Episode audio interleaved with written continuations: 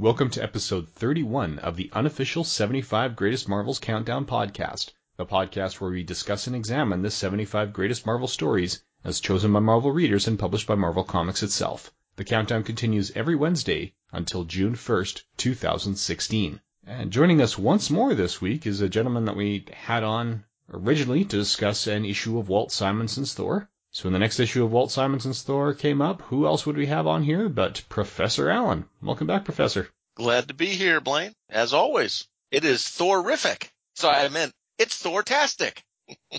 yeah, I don't think Thor's really working for that, is it?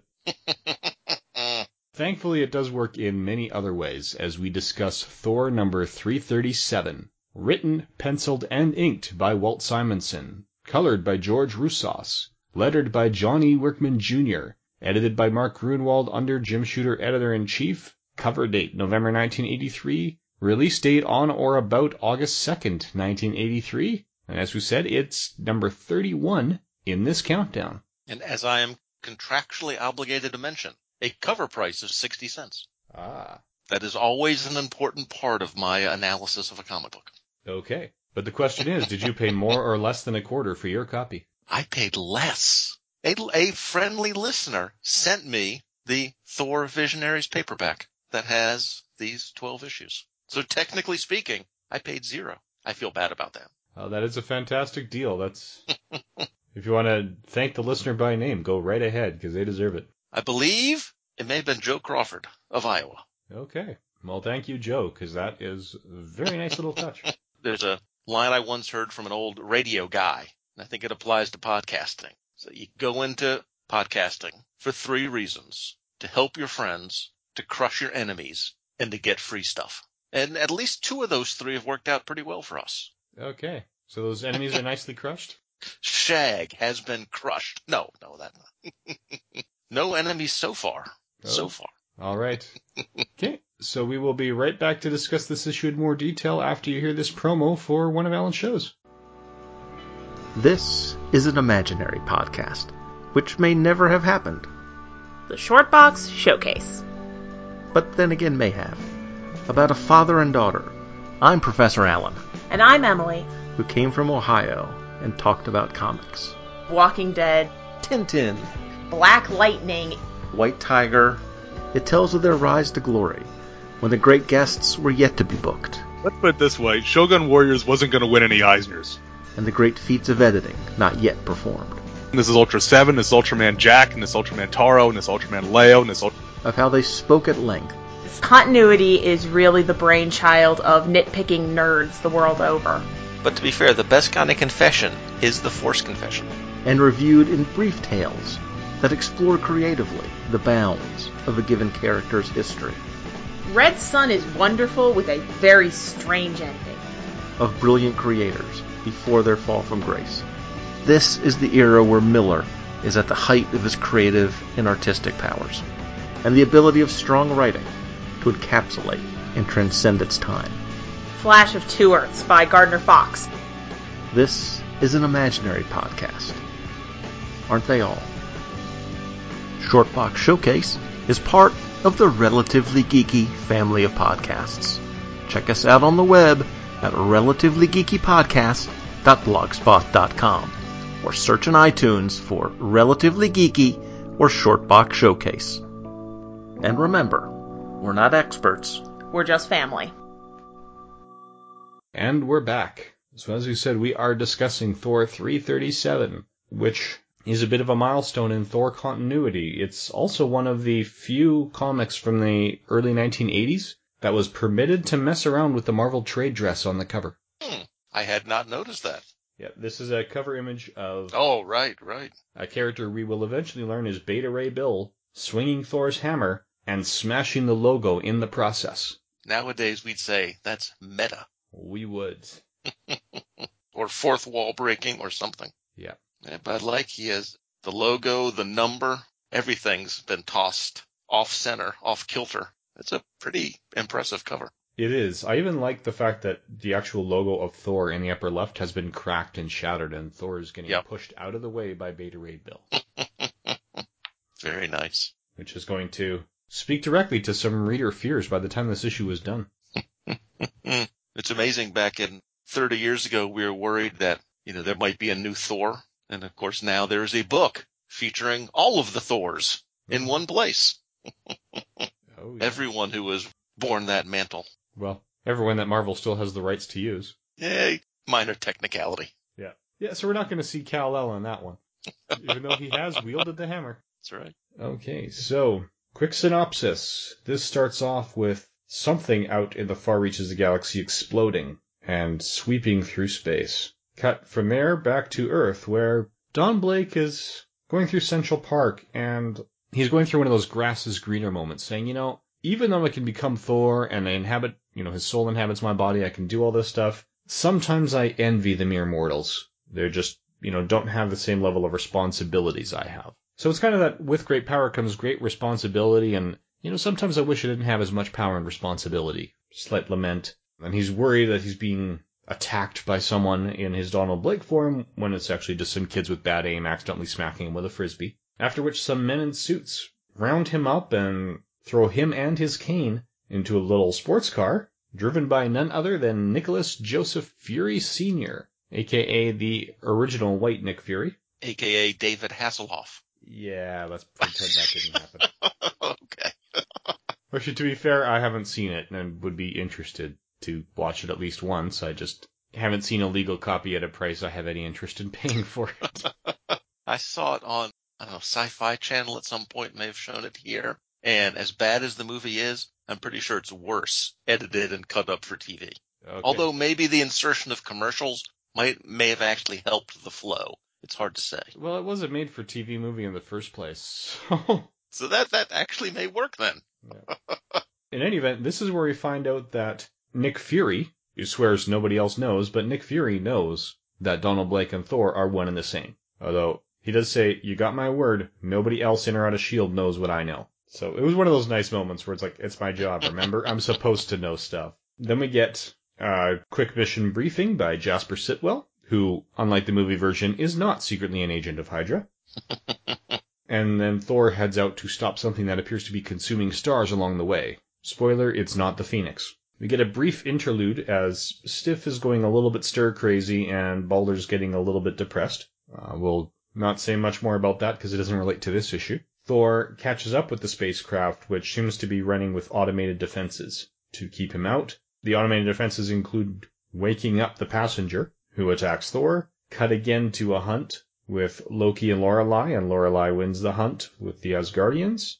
And then, for pretty much the rest of the issue, we cut back to Thor. So the passenger has awakened, the slightly horse-faced and rather large passenger, and he and Thor are fighting toe to toe, and the fight is intense enough that Thor is disarmed. And Beta Ray Bill, as we will later learn is his name, is able to fight quite well, but he's able to keep Thor preoccupied long enough that he reverts to his Donald Blake form, and Beta Ray Bill puts him down at once. He seems to think that he's a type of demon of some form or another. But in any event, the ship is damaged enough that it crash lands on Earth. When Beta Ray Bill looks for the hammer that Thor used, he just found a stick and accidentally strikes it against something, and it becomes Mjolnir, and this alien wields the power of Thor. Surprise! Yeah, Thor's adversary apparently is worthy and powerful enough to use Mjolnir against S.H.I.E.L.D. So he is tearing through them, and then Odin comes and calls his son, but accidentally grabs Beta Ray Bill back to Asgard, leaving Donald Blake behind to feel forsaken and abandoned. There's actually a lot going on in here. There is. And it's just to spoil some things, I, I much like the first time we discussed an issue of Walt Simonson's Thor, I don't understand why the the voters pulled this particular issue out in isolation without including issues before and after. hmm Obviously, this one ends on a bit of a cliffhanger in terms of the wrong Thor showing up in Asgard, Donald Blake left behind here on Earth. And I don't know if it's one of this, these things. I have not read the issues beyond this in quite some time, though I am going to fix that shortly. So I don't know sort of if things wrap up in the next issue or the next issue, or if this really is the start of a really long form story, in which case it may have been a little more difficult to say, well, it starts here and it ends definitively at this spot, other than taking the whole run, which we discussed in that prior episode. Yeah. And to just review my history with Walt Simonson's Thor, it hasn't changed since the, the first episode we recorded. I've read the issues that are in the first two Walt Simonson Visionaries, but and then the issue we discussed last time, but not beyond that. It is on my to-do list once I'm through the reading for the rest of this podcast. Um, come on, this can't. I'm sorry, Blaine. This can't be that hard. It's just one issue at a time. I mean, every episode is just one issue, right? Oh yeah. Okay, we did 11 once. yeah, exactly. Yeah, I've done the Clone Saga. I've done the Claremont New Mutants run. This is uh, So maybe in retrospect, we're glad they didn't put the Simonson run as one option, as one entire thing yeah, you know, it would have been on, time on the countdown. but based on the two issues I've read, it would have been worth it. Yeah, I think so. Yeah. I think so. But if I remember correctly, and I haven't read these the whole run in a sitting in a couple of years, there will be a definitive end to this piece of the story. But the issues where one storyline comes to a close are also issues where other storylines are brought to the forefront. So there's always something else that needs to be picked up next time. Right. So that may be why I mean there wasn't a completely clean break at any point. Right. When we had talked about prior episode uh, issue 362, we said, well, you could interpret that as I think 360 through 362 had a nice little mini arc. But then, well, you could also go back to what was about 354 and say it started there or it started here because all of the plot threads that came to fruition in that story had been laid at different parts, you know, different times in the past. So it is hard to, to pick a definitive start and end for a story other than this is the start of the run. I actually had a, a harder time with that other issue, plucking that one out and saying 362 on its own deserves it. 337, I think, deserves it simply because it is historical. It is. This is the introduction of Beta Ray Bill. Mhm. Yeah, the start of the run and the introduction of Bill. Yeah. Yeah, this is very much a, a good starting place for an arc. You don't feel like you're missing Definitely. anything that predates this issue. Right. But yeah, you're all, when you get to the end of this issue, it's very clear that there's more story to come. Now you'd mentioned in your in your recap, you'd mentioned the this idea of the Thor struggling or Donald Blake struggling with power, that that classic power and responsibility. And it's not just conceptual. He actually uses those words in his inner monologue about power and responsibility.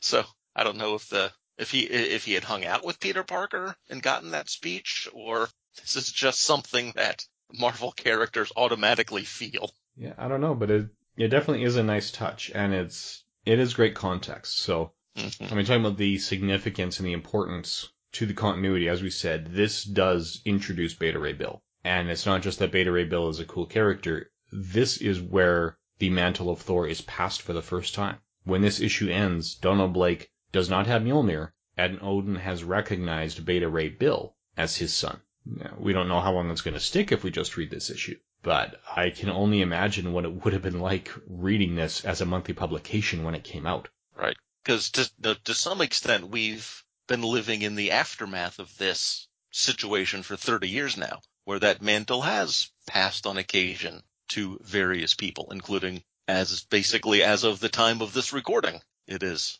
someone else in the main Thor title has been wielding someone of a different gender than we're expect than we're uh, used to has been wielding Mjolnir and has been Thor, not she Thor or Lady Thor or anyone else Thor, has been Thor. But at this point, it had been 20, almost 25 years where that had never happened. So expectations and what you're used to and what, okay, this has happened before. That's not the case when you're picking this up. There's, there's, has not been a, oh, I remember this has happened before. It's similar to, Mm-hmm. in the, uh, I, I, I just think the creation of the character of Beta Ray Bill is just really impressive in sort of an, an odd sort of way because I think Beta Ray Bill is, he's a brilliant B-list character. Mm. Look him up on, you know, on a, on a comic database. It's something like 200 appearances spread out over 30 years. You know, he's, he's not a regular part of the Marvel U, if, if you will. But my impression is that people really like him and a lot of people absolutely love him. And that's a real accomplishment for a character like this, who does seem to come and go. He's had about 10 or 12 issues, a couple of miniseries basically, of books where he's been the title character. But other than that, he has been a side character, a B-lister. I mean that in the most positive way possible. And yet has garnered quite a lot of respect and affection from listeners, uh, from readers. That he has. And just to follow up on an earlier point, marvel.wikia.com lists 157 appearances. Mm, there you go. Yeah, the list I had probably had some reprints and doubles as, as to how I got closer to 200, but yeah. Yeah. Yeah, this actually would as well. So. And over 30 years, that's just not, you know, for someone who I think if you've heard of the character, you like him. Tends to be my, my impression of people. Now, there mm-hmm. may, may be folks on the fringes of Marvel continuity who aren't familiar with him. Yeah. Yeah, it's either a like I like that guy or a who. Yeah. Exactly, exactly. But no, I yeah, I've enjoyed the exposure I've had to Beta Ray Bill as well. And unless I'm misremembering, it's not only the first time the mantle was passed. I think this is the first time anyone other than Thor was able to lift Mjolnir mm-hmm. because of that worthiness enchantment. We know right. others have. Captain America has, and I swear that in Avengers: Age of Ultron, he was able to. Right? We see mm. Mjolnir mm. twitching when he's trying it. I think he left right. far enough to know this is going to go all the way, and then let go for the sake of Tony's ego. And and the Vision had no concern for the ego. No. yeah, this had to just be a watershed moment for Thor readers, mm-hmm. which is something that, from what I can tell, is very common when you're reading the Walt Simonson Thor run. Mm-hmm. So even to this day, I mean, we've Previously on this podcast, we've discussed other issues of Walt Simonson's Thor. We've discussed Jason Aaron's Thor God of Thunder run. Mm-hmm. But there, in terms of definitive Thor creators, you're hearing some people saying that, yeah, Jason Aaron's going to be one of them, and he's got a good run, but it's also the current run. So right. we can't really judge it until it's over for a few years. Aside from that, Walt Simonson gets trumpeted probably more than the Stan Lee and, and Jack Kirby run. Yeah. Which says a lot. Yeah, I, w- I, I would say that. You know, we said you know, we talked about that maybe one day the Jason Aaron run will, will, be considered that, but yet it's we don't know exactly where it's going. And you know, maybe it will be. And there there have been interesting runs in the characters' history. Stan and Jack, obviously, Matt Fraction or DeFalco and Frenz and Roy Thomas, but mm-hmm. I, I think each of those runs have some fans, but also have some detractors. Yeah. And I think what makes the Simonson run stand out is that it's a much more overwhelmingly positive reaction, you know, people's opinions are of it. You know, it might be Simonson. I, you know, someone might say, I really like Simonson and Stan and Jack, or I like Simonson and Matt Fraction, or I like the Simonson run and the Jason Aaron. It, it, it is always listed near the top of the runs. I'm, I'm sure there's some detractors, but I believe they're few and far between. Yeah. I think this is overwhelmingly and consistently viewed as one of Mar- Marvel's best runs ever, much less, you know, a, a run on Thor. Yeah, I mean, I've probably had more conversation about Thor on this podcast than off. But when I was asking people, you know, first getting back into comics, what, where should I start? What should I read to read these characters? And the general reaction to mentioning Walt Simonson's Thor is, yes, read that if you have any interest in Thor, or that's on my to read pile. I haven't gotten to right. it yet. Whereas there's others. I mean, I I enjoyed the JMS run as a JMS fan, but again, right. anything by JMS, it's easy to find detractors as well. Right. Right. I mean, his large run was largely good, but it was a bit rushed in the end. I found. Right. And you know, for for context, I mentioned I'm reading this from the Thor Visionaries uh, collection, and my impression is that Marvel has been pretty cautious about granting creators that visionary tag. Mm-hmm very few have had that label, you know, given to them. Going to be argued really don't deserve it. Maybe McFarlane might be the weakest or Jim Lee. There's a visionary collection, but generally speaking, a few exceptions, but generally speaking, that visionary series, I think so far has been reserved for folks who really deserve it. And I think Simonson really deserves it. Yeah. And that's how my collection of Simonson's Thor is a combination. Uh, when I started picking them up, Marvel had actually put the Visionaries volumes out of production. So it's mm-hmm. about half Visionaries, half back issues. The reason it was out of production is because they had worked with their print publishing house, so the ones that actually physically put the books together, to figure out a way to actually put Walt Simonson's Thor in an omnibus. Right. It was the largest omnibus to date, and they had to work mm, with the publisher right. to figure out how do we get that many pages in one of these books because this deserves the omnibus treatment. So I, I bought it in that window in between. But that is that is a massive omnibus. I can imagine. Yeah, if you're in the UK, you might hear it take out multiple vagrants at once. You know, we, we mentioned, uh, previously, I think in terms of Simonson's art on that prior episode, that to me, the, one of the strengths of his art is perspective, that Mhm. particular aspect of drawing. And it's to, to some extent what's happening on that cover Mhm. where he's, you know, breaking through. But I think there are a couple of great scenes of perspective.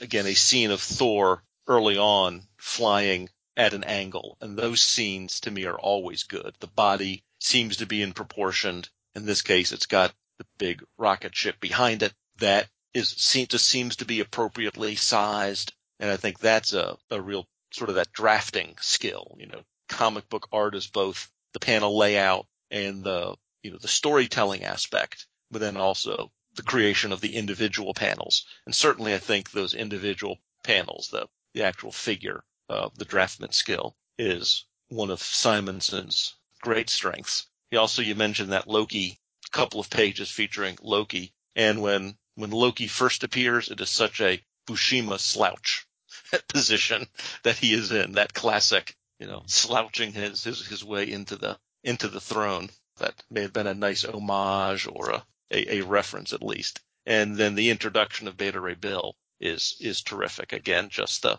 the angle that he's at, the, the positioning of, of the body. There just doesn't seem to be much wonky anatomy when you look at through Simonson's art, which is obviously something that you can pretty common that you can pull out from a lot of other comic book artists that might have other aspects that are strong. Yeah. But to me, that, that figure drawing, the anatomy, the basics of the art are really strong with Simonson. Yeah. Which is actually very impressive considering how stylized his art is. Mm-hmm. A- Right. A lot of times when you get stylized, by stylized I mean it is uniquely Simonson. You look at Mhm. something Walt Simonson has drawn, you know it's drawn by Walt Simonson. You go to your comic shop, you can spot a Simonson cover from the other side of the Mhm. room and know it's Simonson. Typically when you get something that stylized, it's also fiddling with anatomy. Like your Humberto Ramos Right. or your Scotty Youngs, you know, they've got very stylized, very unique art, very good art, generally speaking. I mean, it's, I prefer more realistic art, but that's not saying that they shouldn't be doing art the way they're doing it. They deserve the, the large and Mhm. established fan bases they have. There's no question about that. But part of that style is exaggerating Right. some of the anatomy. I'm a big fan of Jack Kirby's art, and certainly, you know, that is part of part of Kirby's style is that you know blockiness of the bodies Mhm. and the fingers. They know th- those sorts of moments of unreality. And Simonson, as as you said, does seem to avoid that, but yet manages to make identifiable and unique, high quality uh, art. Mm-hmm. It's. I also love his shading, particularly in the briefing scene. Right, just the the amount of shadow on Thor's face Mm-hmm. when he's decided, okay, I, you're right. This is something that needs to be dealt with. I will go get to it. Right. So it, I, I quite like this. And also from what I recall, this is sort of where Thor's relationship with Nick Fury kicks in. And we do see quite a bit of that coming up. There's, yeah, I am, again, honestly surprised we didn't see at least the next couple of issues included because there's some Right. big changes for Thor coming as a direct result of this moment. So I don't remember where you can cleanly break it, but the fallout. Yeah, I think that that might be part of the issue. Yeah. This leads into a change in Thor's secret identity into a surprise cameo by a character we've mentioned earlier and his then workmate, now not wife, previously former wife, but neither of them remember being married because it didn't happen in this continuity. Spoilers. Yeah, the spoilers from like three years ago. or four by the time this gets released. Let's see. And and you know uh, you know here uh, you know Simonson plays with one of the classic Marvel tropes that two characters meet, fight, fight, fight. Mhm. You know, but it sort of works here because you know Bill has because Bill is such an honorable character, and I think maybe that's what is so appealing to him over the years, you know, over these 30 years and 150 appearances. You know, you know, Bill, I mean, he has just, he has right on his side. He's as convinced of his righteousness that he's not the enemy, that Thor's the enemy. He's the good Mhm. guy, as Thor is. And I, you know, I love stories where it's not just the opponents both believe that they're right, even the bad guy believes he's right. Mhm. That's not what this is. This is both guys are right. Oh yeah. You know, both guys are just and they are responding in the honorable, correct, you know, protect my people and protect my, priorities way. Oh yeah, this is And- not uh, a Reed Richards versus Victor Von Doom situation at all. Exactly. Hey, I see what you did there. you know, if Doom wanted to pick up the hammer, he probably could. He's just chosen not to. Okay, you, you did read the Prelude to Civil War, right? Minor technicality.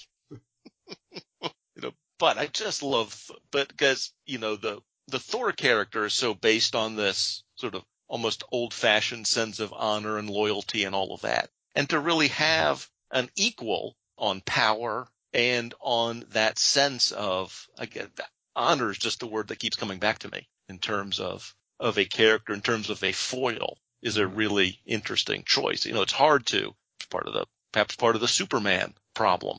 You know, it's hard when you have such an overpowered character. Mhm. You know, it's hard to come up with an appropriate either opponent or, or teammate, you know, who is of the same power level. And I like that they've done that here with Beta Ray Bill, and it's not a villain. Well, I guess we don't know that just yet. Well, it's strongly implied as soon as he wields the hammer. Yes, yes, absolutely, absolutely. Yeah, that's got to be a shocking moment. It's hard for me now Mhm. because by the time I learned about Beta Ray Bill, I knew him as the guy who had Thor's hammer. Right. And, right, the worthy alien, the one who could have been Thor and was for a time. Reading this when it first came out, this, as I said, is like a phoenix level of evil. That's the other time something fueled itself off of a star in Marvel history. And Dark Phoenix was considered very evil up to this point. And this thing is barreling towards Earth. It's, you know, we're expecting it to just tear through us without a second thought, to the point that S.H.I.E.L.D. has drafted Thor to send him out against this.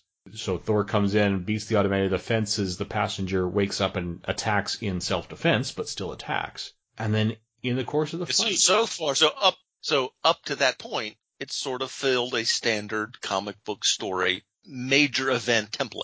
oh yeah, this he could have just as easily been the Doomsday that showed up in Death of Superman. Right, right. It's a standard story up until that point. Yeah, and then he picks up the hammer, and the reader's going, "Wait, what? He's worthy? What just happened? What? Who is this guy, and what's going on?" So that's I mean, really what we have in terms of the plot and the continuity significance. We've alluded to the personal stories that you know we've covered again in more detail when we discuss 362, but yeah, Mhm. this is one that was being read at least after the fact for me. I don't remember if you were just rereading it after the fact or if you read it in the first run. I I'm pretty sure I collected Thor into the start of this run. I remember when when we did 362, looking through Mike's Amazing World and and other you know, cover collections. I think I had stopped shortly before that, somewhere 350 ish. So this would have been in that original run, although the details of it had been lost to time in the 30 years since. But at, at, at one point, at this time, the late 70s in, into the 80s, I had a probably a good 10 year run on Thor. I actually quite enjoyed some of the some of the stuff before this, some towards the end of the Roy Thomas run, even around the late 290s, 300s, into the 310s. Okay. Yeah, it's said, I've heard great things about what Thor became after those issues that didn't hold my attention long enough to keep going. Isn't that what comic books is are, are though? In in many cases, Frequently, yes. I, I think that's part of what keeps us coming back to the ongoing soap opera. Is the hope that tomorrow, or for us next month, or the month after, it's going to get better. It's going to get better. Yeah. Often. Sometimes, well, it's uh, off topic, but, but let me just say, we probably know one way or the other by the time this comes out. I'd have to check the exact release date. but Charles Soule has some massive shoes to fill on Daredevil, Mm-hmm. following Mark Waid. Mm-hmm. So in terms of the, the impact this has had on the industry, I think this is the first time that, well, it's the thir- first time that Thor's mantle was passed on. Mm-hmm. It's the second time Marvel had a true torch passing legacy hero. I mean, aside from the torch pun, we had, Right. you know, the Silver Age Human Torch was a legacy hero compared to the original Human Torch. But if you read Fantastic Four number one in those first few issues, there's no indication that they and Jim Hammond exist in the same universe, not until Captain Exactly. America and Submariner show up. Right? That was more of an afterthought. It was a reconception rather than a deliberate passing. Uh, I think the first time that happened would have been the Scott Lang Ant-Man, which would have been just a few years before this and didn't get nearly as much traction. Right. Although, clearly, Scott Lang made it to the movies faster than Beta Ray Bill. So, I think that's really what this is. Marvel has a pretty short list of legacy heroes. Right. And there are, I think this is probably the first example of a mantle passing to a legacy hero when the original character is still selling well. Mm. The other examples I could think of, your Ant-Man, Scott Lang came out because Hank Pym wasn't able to carry a solo, ti- uh, solo title. Right. If the Jim Hammond Human Torch was still in publication, he could very well have been in the Fantastic Four, or at least Johnny Storm would have had different powers. this is the first case where th- they passed the mantle not because something needed to be quote unquote fixed with the original, but just because that's where the story went. Right. It's the, the first time I think it was a 100% art based decision. Interesting. No, and in, in terms of you know, the comics industry or, or, or Marvel comics in general, obviously it's not it's not Simonson's first work by any means, but certainly I think this issue and this run certainly announced him as a serious top level writer slash artist. Mm-hmm. And the 90s are littered with artists who took a shot at writing only to find out that writing is really, really hard. Uh, sorry, good writing is really, really hard. and those skill sets don't automatically go together as, you know, as, as, as much as storytelling is a part of good comic book art, being able to then script is a totally different skill set. But the ones that did it really well, I think are legitimately thought of very highly. And certainly again, Walt Simonson is in that pretty elite group of folks who brought, I think, an equal skill with the scripting, the storytelling, and just the, the quality of the art itself. Yeah, he is one of the few that can do it all bumper to bumper. And from this era in the mid 80s, or early 80s, I should say, I think Simonson and Byrne are the only two I can come up with Mm-hmm. that were doing that really well. Mm-hmm. Steranko should be added to that list. I, I always have to mention on the DC side, one of my favorites is Mike Grell was doing this with, with Warlord and then as, as well with independent work, Jon Sable and, and, and, and, and others. But I, I do recognize that he is not listed in that, in that top layer for most people. And even to some extent, you could put Jack Kirby, but he's an A plus artist and maybe a B writer, a scripter. Yeah, he's the, he, he, he is the concept guy you know, Kirby. He's the big picture concept guy, not always the details of scripting guy. yeah, he he's a competent scripter, Mhm. but he's a significantly better than competent artist. Exactly. Yeah. So I would say up to this point, at least looking at the big two, Sure. those who can excel in both scripting Right. and writing or and art, we're what count them on one hand at this point. Exactly. Exactly. Exactly. So yeah, it's a very short list, and I think just looking at the publication schedules, this is probably the first time that people had a, a chance to see Simonson's work in the mainstream on both ends. Right. So it wouldn't have been. I mean, Byrne is rightly held up for doing a fantastic run on the Fantastic Four as both scripter and artist. He, you know, similar for his short but quality Incredible Hulk run. Mm-hmm. He, you know, this was his heyday, but people would have known him primarily as an artist prior to that. When you look at what he did with Iron Fist, with Uncanny X-Men, they were art chores with plot assists. So he Mhm. would figure out how to elevate a script, but he wasn't in charge of the final draft of the script. You know, he could Right. take a script and go, you know, I think it would be better if we tweaked it this way. and at least at that period of his career, he was almost always right when he had that thought. So, but I think there's a reason that Spider-Man Chapter 1 did not make the list. You can't hit the home runs every time. No. And frankly, he could have retired before even starting Chapter 1 and still been heralded as one of the greats. Yeah. Because the contributions he made before that were that good. But yeah, I think that is largely the impact it had on the industry. Mhm. We're talking two or three years prior to Crisis on Infinite Earths. We've got a run on Thor that proves, yes, you can pass a mantle and do it well, even when the first guy's selling. Mhm. It wouldn't surprise me if the success of this storyline with Beta Ray Bill taking on the mantle is part of what gave DC the confidence to put Wally West in the Flash suit. Right. Could be. Right. Yeah. To see a torch passing that worked, like you said, among a popular character, a well-selling character, and that the fans did not revolt over. Though to be fair, they didn't have the internet back then. Yeah, I, I suspect there was some degree of revolt, especially given it, it took Wally West a while to figure out how to It did. be a, an effective hero. Mm-hmm. But Mm-hmm. yeah, there were some good comics, but I understand why people would be reading those going, I want Barry back. Sure. Yeah. And then they got him back and went, man, did you have to do it like that? Fans are hard to please. We are hard to please.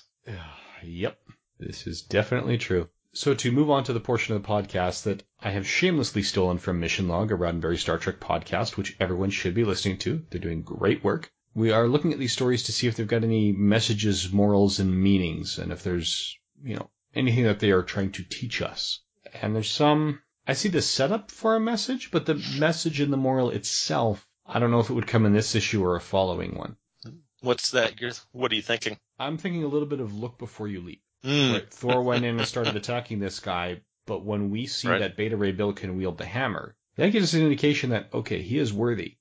Maybe they could have talked this out and he just said, hey, what are you doing? You know, had we learned about Beta Ray Bill's mission, which we Right. don't in this issue, but we will learn that, yeah, he does have a noble mission, right? Had Thor been in his place, he'd have been on the same mission. There's no question in my mind about that. Mhm.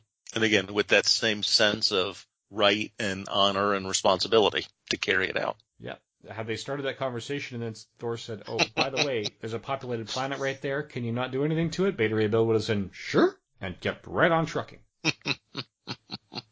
You know, early, early on in the issue, we mentioned that Dr. Blake does kick around in his mind the bur- these burdens of responsibility, power and responsibility. So to some extent, yes, you could say that that's addressed. And, in a, and, and, and, and maybe what is honor? What is worthy?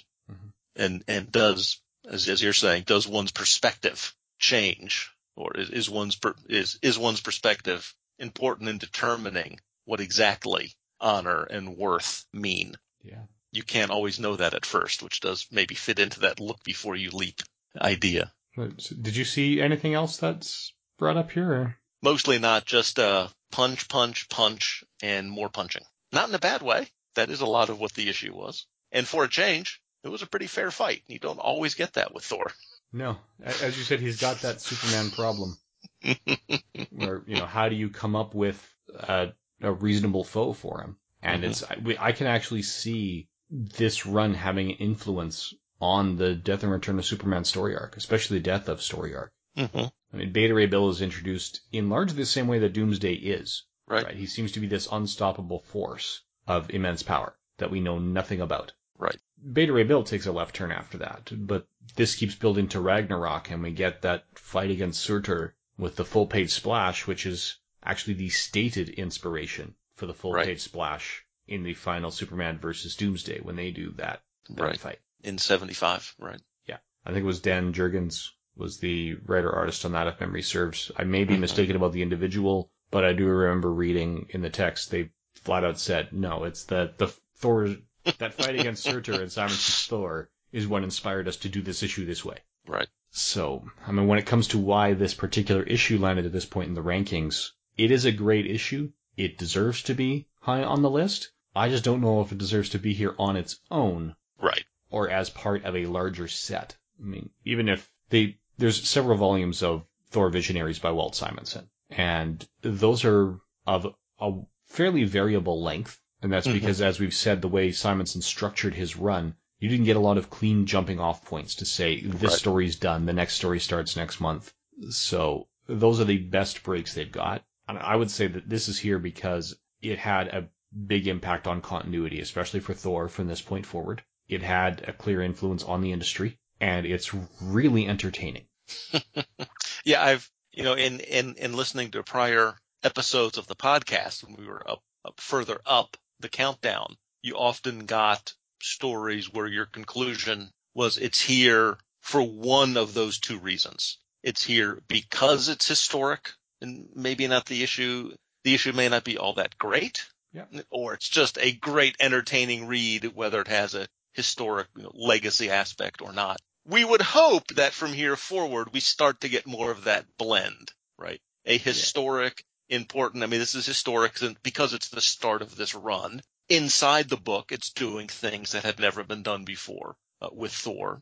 It's the introduction of a, I would say, beloved character, and it's a really good story in and of itself. It is. I mean, it's, we talk about the three elements that can land things on the list. This has two of them. The Mhm. morals and meanings, the look before you leap is there, but it's not handled in depth. It's not wrapped up in this issue, and it's hardly a unique message. So I would think it's the first two, the importance and the entertainment value. So, did you have any final thoughts on this issue before we move on? Well, as I said, the only thing, um, you know, getting back into this and, and reading this one, is that I'm not going to take this trade paperback and put it right back on the shelf. It's going to go in the to be read pile to read the rest of it and see what happens because it was really an entertaining read. And as you said, it did leave at a pretty dramatic point. So I do want to find out what happens next. And that's, that's, that's one of the strongest positive things you can say about an issue, right? I Yeah. want to know what happens next. I would agree. I would actually recommend reading the the Simonson Thor run from the pieces I've seen before. So the two issues that were pulled out in Yes. isolation for this countdown are great, but read it all because yeah, th- there's a lot here. All right, so I'd like to thank Alan once again for coming on. Oh, you're welcome. Thanks for having me, Blaine. Always, always enjoy this. All right, as do I. So uh, before we tell people what they can look forward to next week, would you mind reminding them where they can find your stuff? Our uh, home on the internets is the Relatively Geeky family of podcasts. We can be found at relativelygeekypodcast.blogspot.com or on iTunes. And my solo show is the Quarter Bin Podcast. And I also do the joint show Shortbox Showcase with my 20 something daughter Emily for a somewhat different perspective on life and comics. Okay. All right. And for those of you who are reading along at home, speaking of comics that make the list for only one of the three reasons, next week we are dealing with Incredible Hulk 181, which has been reprinted in the 100 Greatest Marvels of All Time number 3, Best of Wolverine hardcover, Comixology, Essential Hulk Volume 5, Hulk Wolverine 6 Hours, Incredible Hulk and Wolverine number 1, King Size Hulk number 1, Marvel Digital Unlimited, Marvel Milestone Edition Incredible Hulk 181, Wolverine and the X-Men Magazine number 1, Wolverine Battles the Incredible Hulk number 1, Wolverine First Class the Rookie trade paperback, and X-Men Firsts number 1. So in case you hadn't figured it out by now, Incredible Hulk 181 is the first significant appearance of Wolverine. So please feel free to share this show with your friends and rate it on iTunes and Stitcher along with anything else you listen to. It does help the podcast get noticed. And thank you for listening.